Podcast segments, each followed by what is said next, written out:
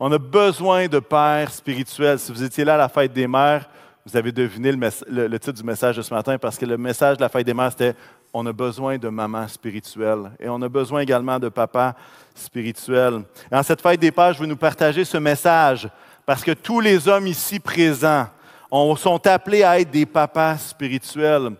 Nous sommes tous appelés comme hommes à exercer un leadership autour de nous pour bénir, encourager, soutenir, aimer ceux qui nous entourent par la puissance du Saint-Esprit.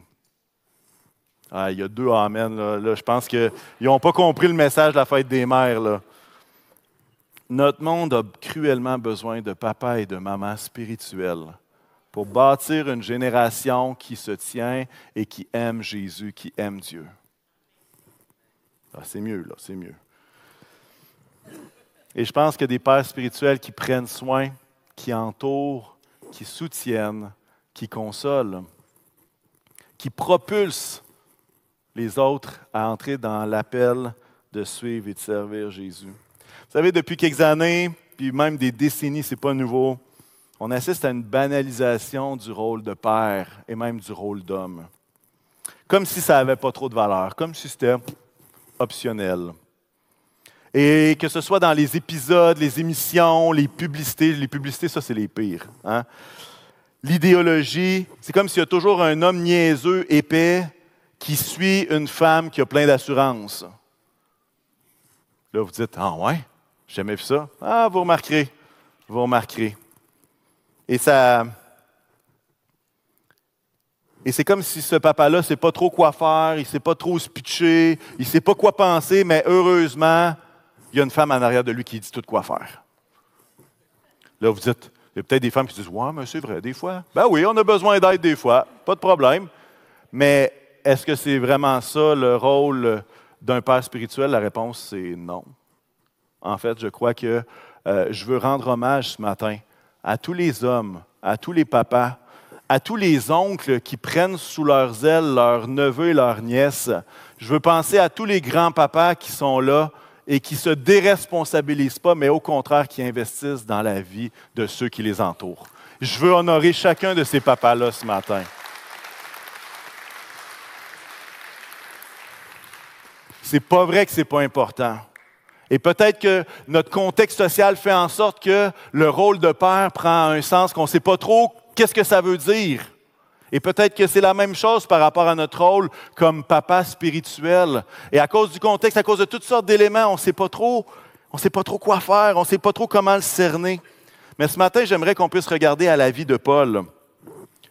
Bon, vous vous demandez de quel Paul je parle, hein? Est-ce que je parle de l'apôtre ou du pasteur?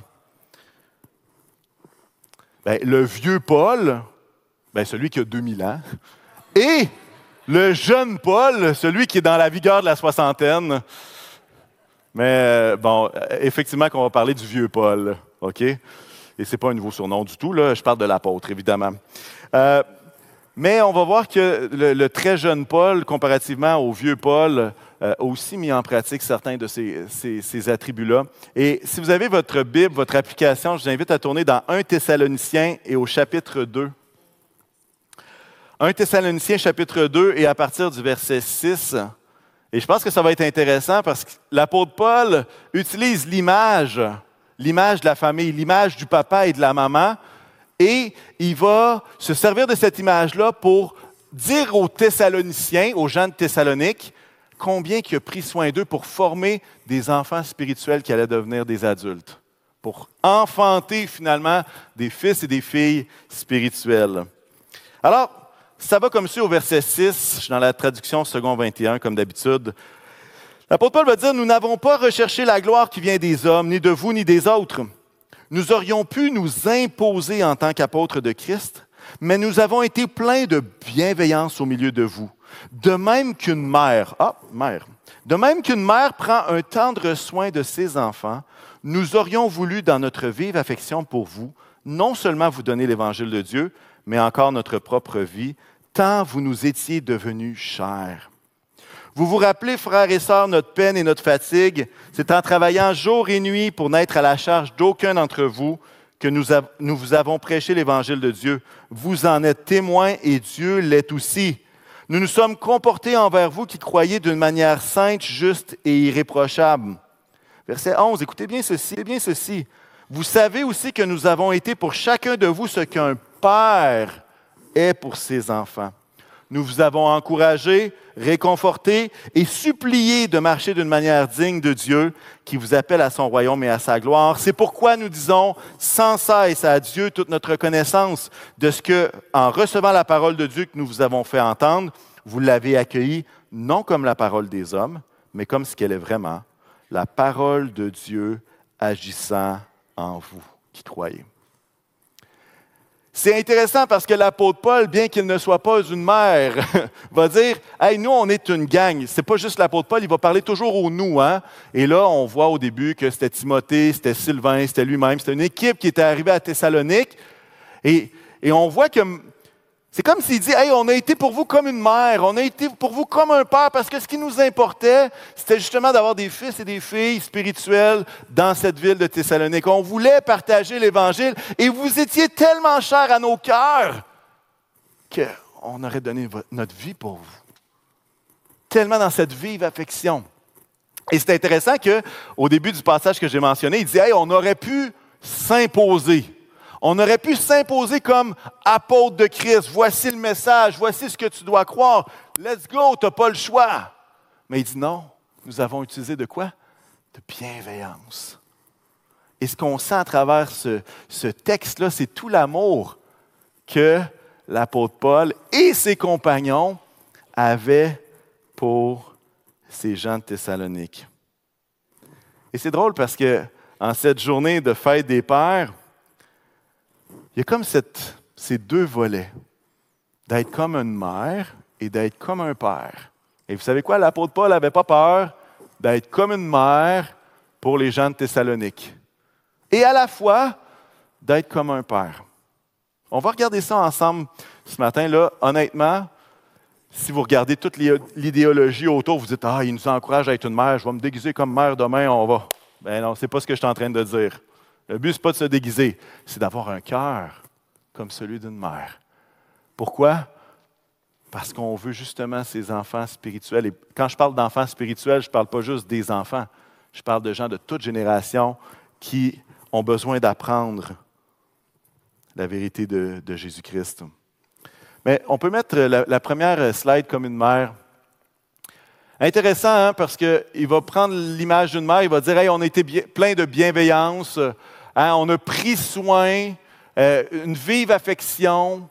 Et, moi, je, réfléchissais à ça et, je, et je voyais la puissance de la bienveillance. La puissance de la bienveillance. Plutôt que s'imposer comme l'apôtre Paul aurait même eu le droit de le faire, il va choisir de s'imposer par sa bienveillance. Qu'est-ce que c'est la bienveillance? C'est l'idée d'être indulgent, c'est l'idée d'être gentil, c'est l'idée d'être attentionné. Et vous savez, peut-être que vous avez déjà remarqué ça. Quand il y a un beau, ah, on va dire une belle-sœur, parce que là, les beaux-frères, on les écœurera pas aujourd'hui, ça a fait des pères. Quand il y a une belle-sœur qui vient vous voir autour d'un repas, puis qu'elle essaye de vous convaincre que telle affaire, c'est donc la meilleure affaire au monde, puis si tu ne penses pas comme ça, voyons donc, ça n'a pas de bon sens. Les, beaux, les beaux-frères sont capables de faire ça aussi. Est-ce que vous avez remarqué que plus on essaie d'imposer, et plus l'huître se referme? L'huître de votre cœur. J'ai une main ici, OK, au moins une personne, c'est bon. Mais est-ce que vous avez déjà remarqué que lorsque la personne qui vous parle vous parle avec bienveillance, tout d'un coup, le cœur s'ouvre beaucoup plus rapidement, même si au départ, le message n'était pas quelque chose qui était en ligne ou aligné avec ce qu'on croyait?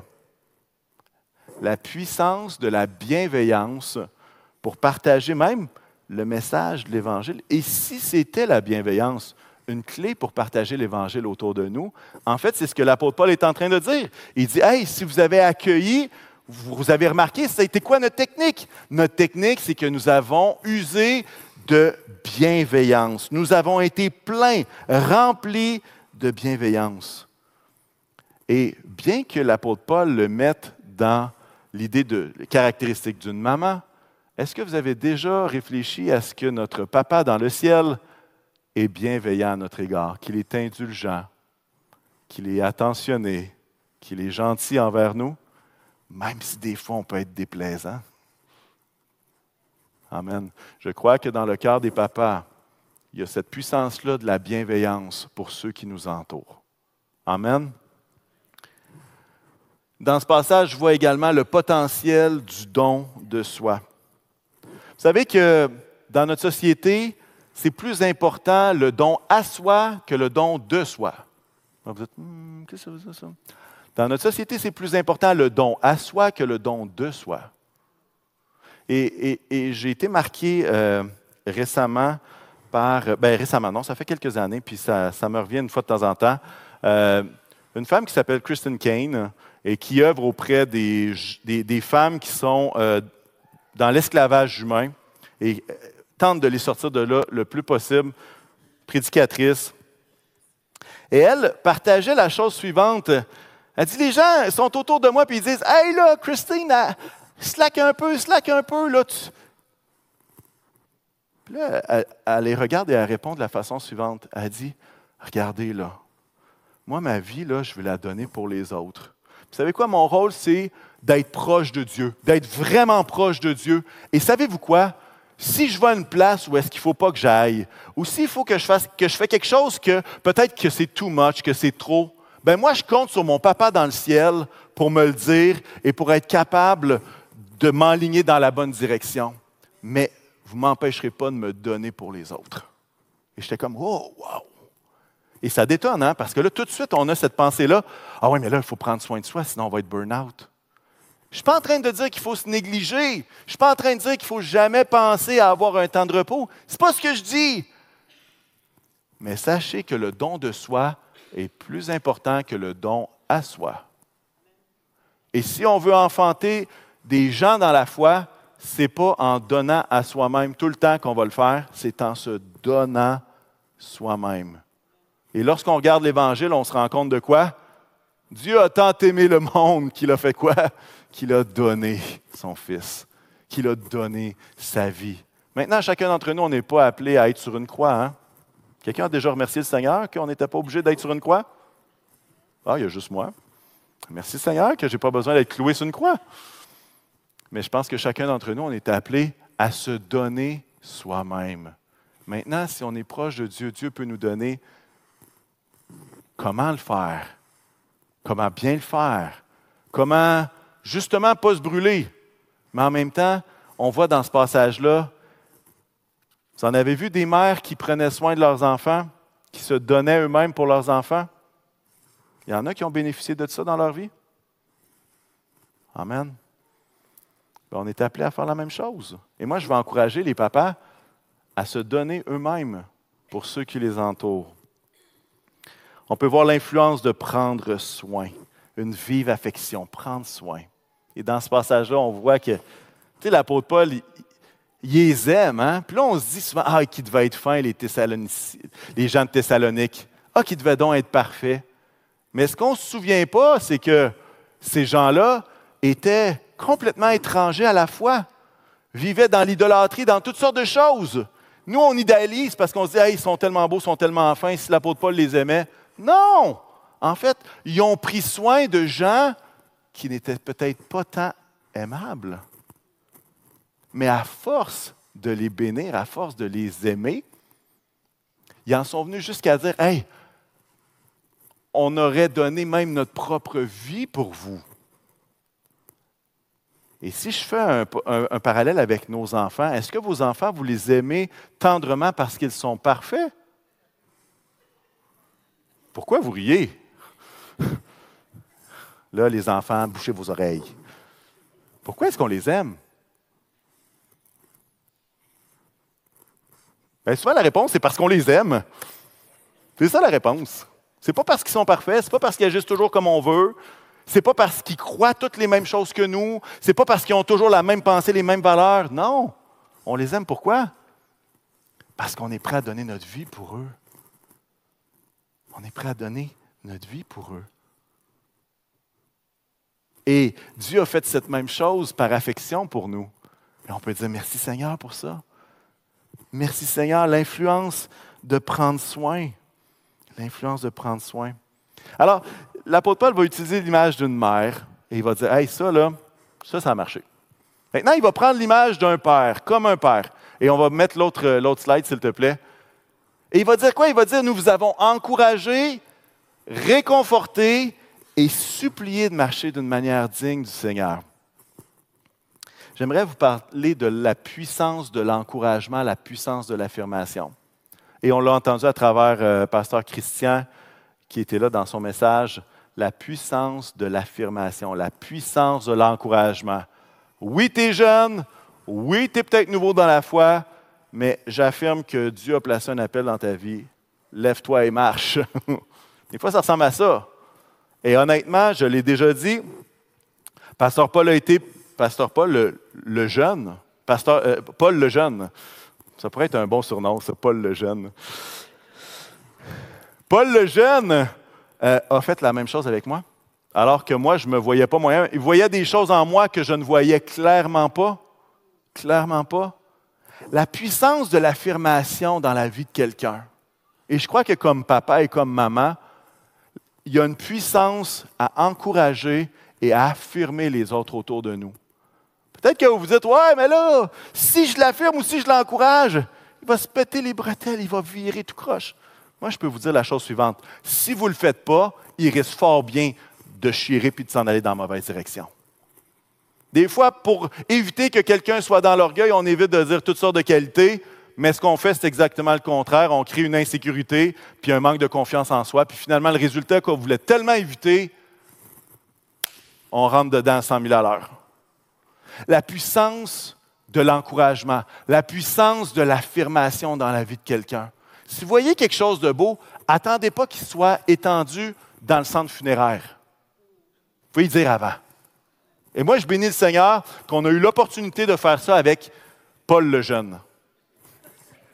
Qu'on a eu l'occasion de le faire, puis qu'il n'est pas arrivé un pépin de santé ou quelque chose d'autre qui nous empêcherait de le faire.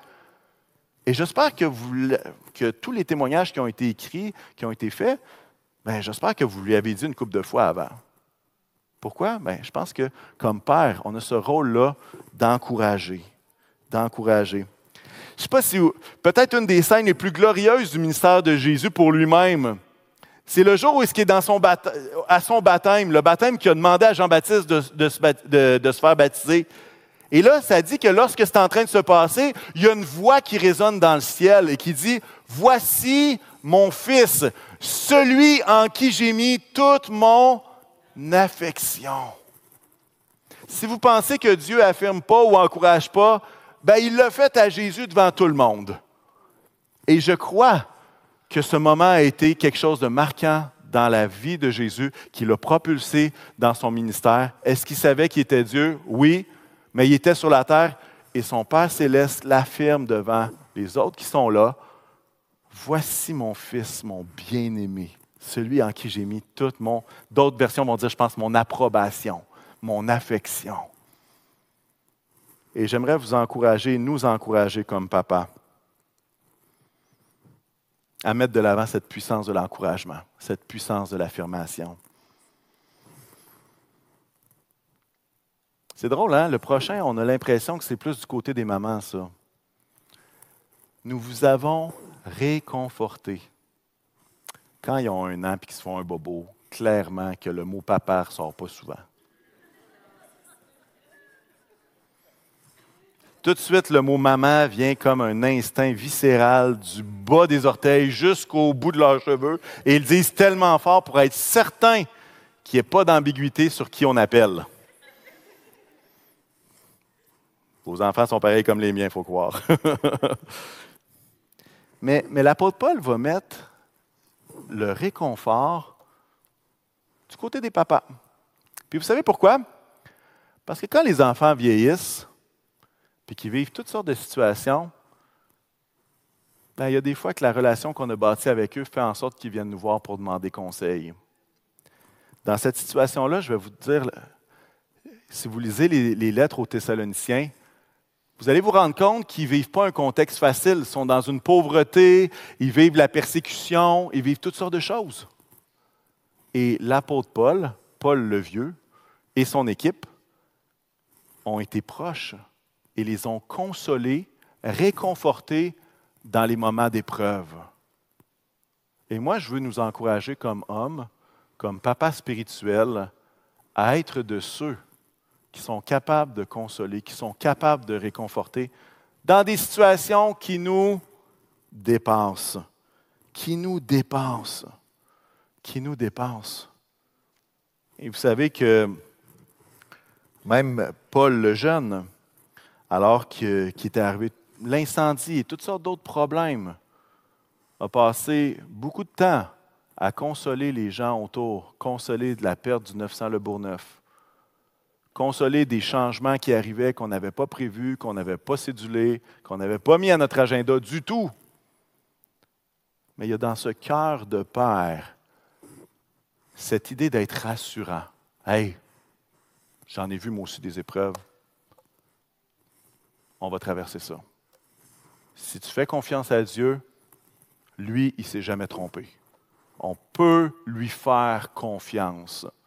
Et ça, c'est un message qui est revenu à travers les hommages, qui est à travers la vie de Pasteur Paul et Christine. On peut faire confiance à Dieu en toutes circonstances. Et vous savez quoi? On a besoin d'hommes encore aujourd'hui qui sont capables de dire à ceux qui les entourent, qui sont dans la souffrance, on peut faire confiance à Dieu en toute occasion. Et ça, je veux mettre au défi chacun d'entre nous. Puis vous savez quoi, les mamans, vous avez le droit, vous autres aussi. Vous avez le droit. Et c'est spécial, hein, parce que justement, le, le rôle de consolation, peut-être qu'il n'est pas classique dans le rôle traditionnel paternel. Mais Dieu le Père a envoyé son Saint-Esprit qu'on appelle quoi? Le consolateur. Hmm. Peut-être qu'il savait qu'on avait besoin de consolation. C'est bizarre, hein? Peut-être qu'il était au courant. Mais Dieu nous appelle à être des sources de consolation, d'encouragement. L'apôtre Paul va dire aux, gens de Thessalonique, nous avons supplié de marcher d'une manière digne du Seigneur. Et j'aimerais peut-être appeler ce, dernier, ce dernier aspect l'influence d'un bon conseil l'influence d'un bon conseil. Quelqu'un qui est capable de challenger en disant Hey, je te mets au défi de prendre ce choix-là. C'est toi qui décides, mais je te mets au défi. Je te supplie de marcher d'une manière digne du Seigneur. Comme on l'a vu tantôt, hein? ce n'est pas à travers des paroles dures, mais des paroles de bienveillance. Nous avons fait preuve, nous avons été pleins de bienveillance envers chacun de vous. Et moi, honnêtement, je vois toutes ces choses-là, et on peut passer à l'autre diapo, s'il te plaît. La puissance de la bienveillance, le potentiel du don de soi, l'influence de prendre soin, la puissance de l'encouragement, le potentiel de la consolation et l'influence d'un bon conseil. J'aimerais vous poser la question suivante, puis les femmes, vous pouvez y répondre aussi. S'il y avait une chose là-dedans que vous dites, ouais, je regarde ma vie comme papa naturel ou par alliance, je regarde ma vie comme un père spirituel, quelle de ces choses-là je fais bien? Laquelle de ces choses-là que je le fais bien? Je vous laisse réfléchir. C'est bon de réfléchir des fois. Hein? Oui, c'est permis. Et si vous en aviez un, que vous dites, ça, là, je l'échappe, là. ça, là, c'est tough. Ce serait lequel?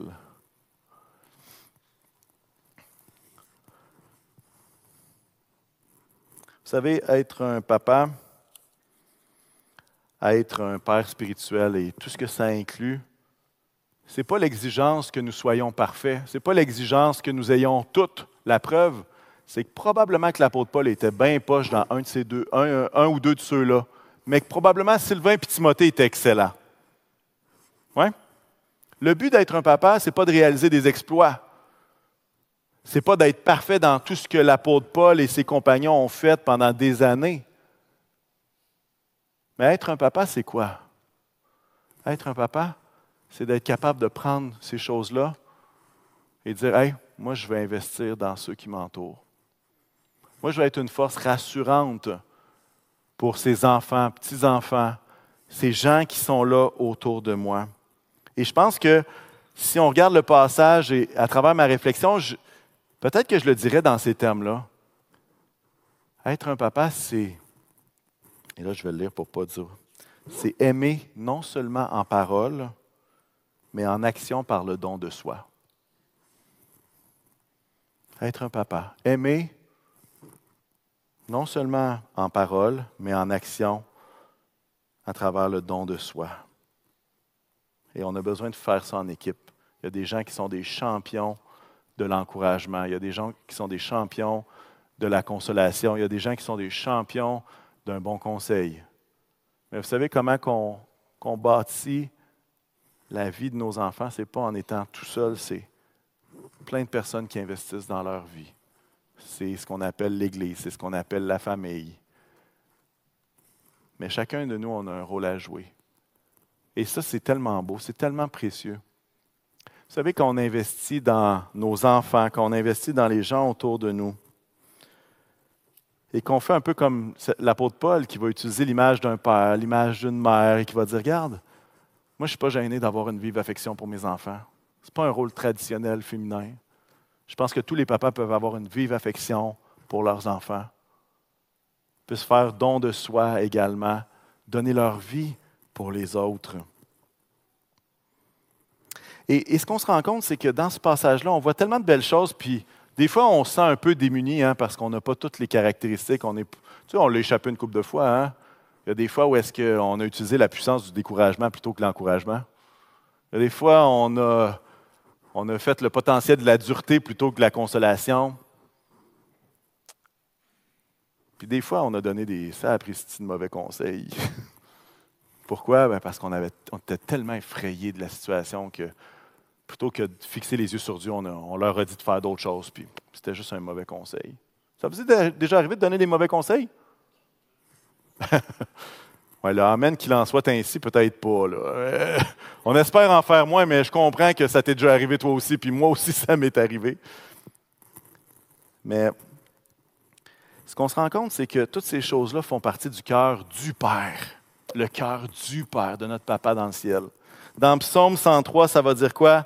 L'Éternel fait grâce. Il est rempli de compassion. Il est lent à la colère et riche en bonté. Il ne conteste pas sans fin. Il ne garde pas éternellement sa colère.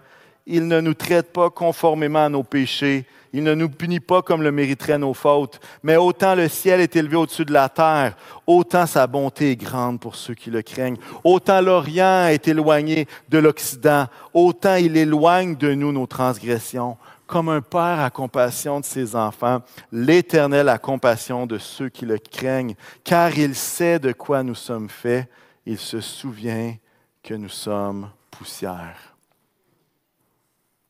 Et j'aimerais encourager tous les papas à puiser dans le cœur de notre Papa céleste l'exemple pour continuer d'investir, pour continuer d'aimer, pour continuer de bénir, pour continuer d'encourager, de consoler, d'exhorter, de prendre soin.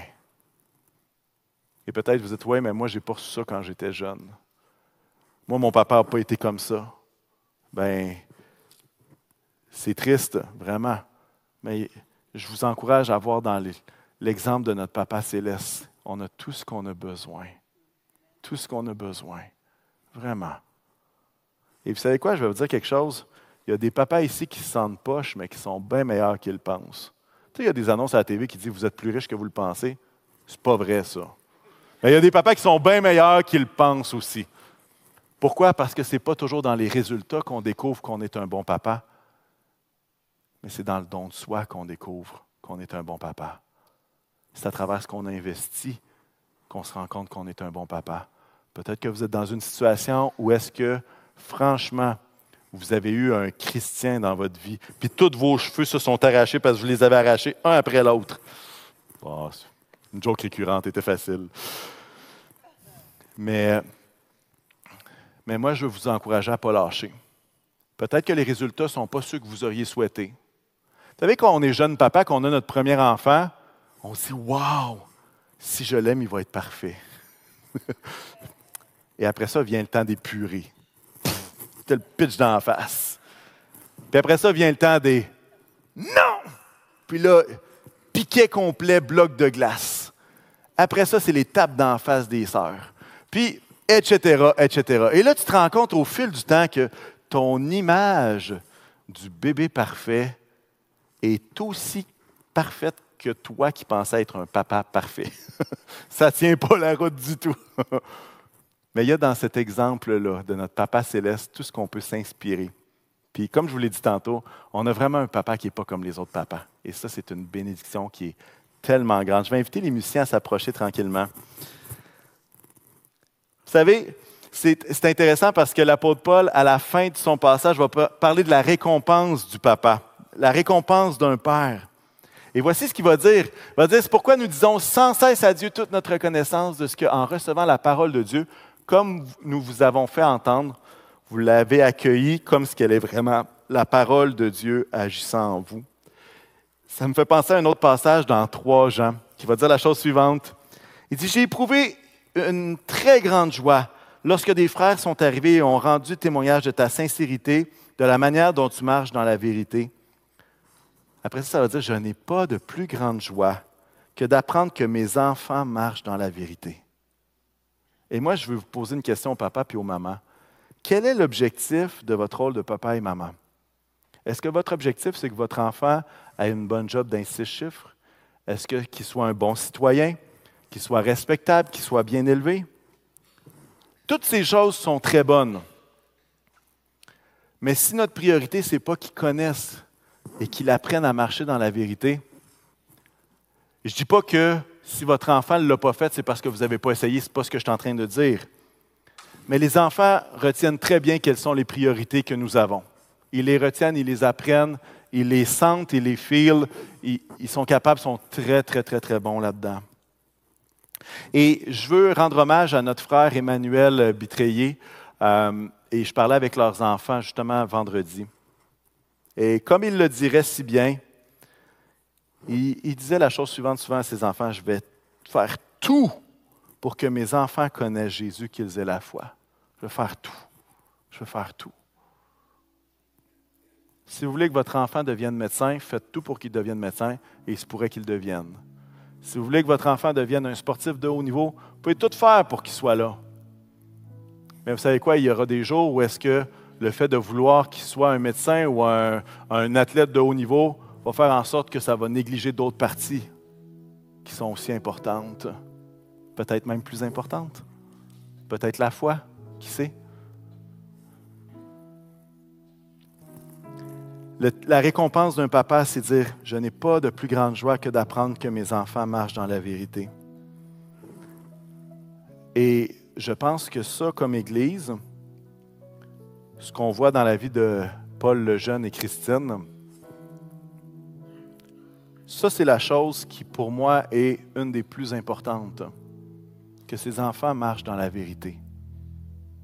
Je ne mettrai pas de pression sur mes enfants pour qu'ils deviennent parfaits, pour qu'ils marchent toujours droit, pour que ci, que ça. Mais j'espère que comme moi, votre désir, c'est que vos enfants marchent dans la vérité. Parce que c'est le plus beau cadeau qu'on peut leur offrir. C'est le plus bel héritage qu'on peut leur léguer qui puissent connaître non seulement un papa sur la terre, mais qui puissent connaître le papa qui est là dans le ciel et qui veille sur eux. Qui puissent le connaître personnellement. À travers des moments où est-ce qu'on aura consolé, qu'on aura dirigé, supplié, qu'on aura encouragé. Et honnêtement, je ne suis pas devant vous en disant que je suis le meilleur père. Mais je suis devant vous en disant que Dieu est le meilleur des papas. Puis je veux compter sur lui pour la suite. Je veux compter sur lui pour la suite. Est-ce qu'on peut se lever ensemble?